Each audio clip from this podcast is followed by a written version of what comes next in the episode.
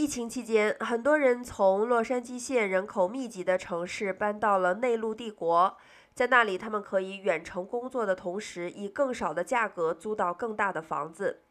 因此，从2020年春季到2021年的冬季，洛县租金下降。但随着疫情缓解和更多员工返回工作场所，洛县的租金正逐步恢复。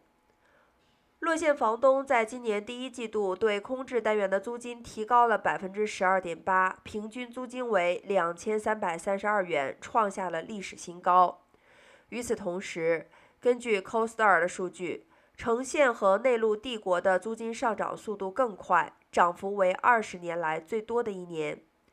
Yardi 最新报告预测，到了明年四月，城县租金涨幅将放缓至百分之六点二，内陆帝国的涨幅为百分之九点一，洛县的涨幅为百分之七。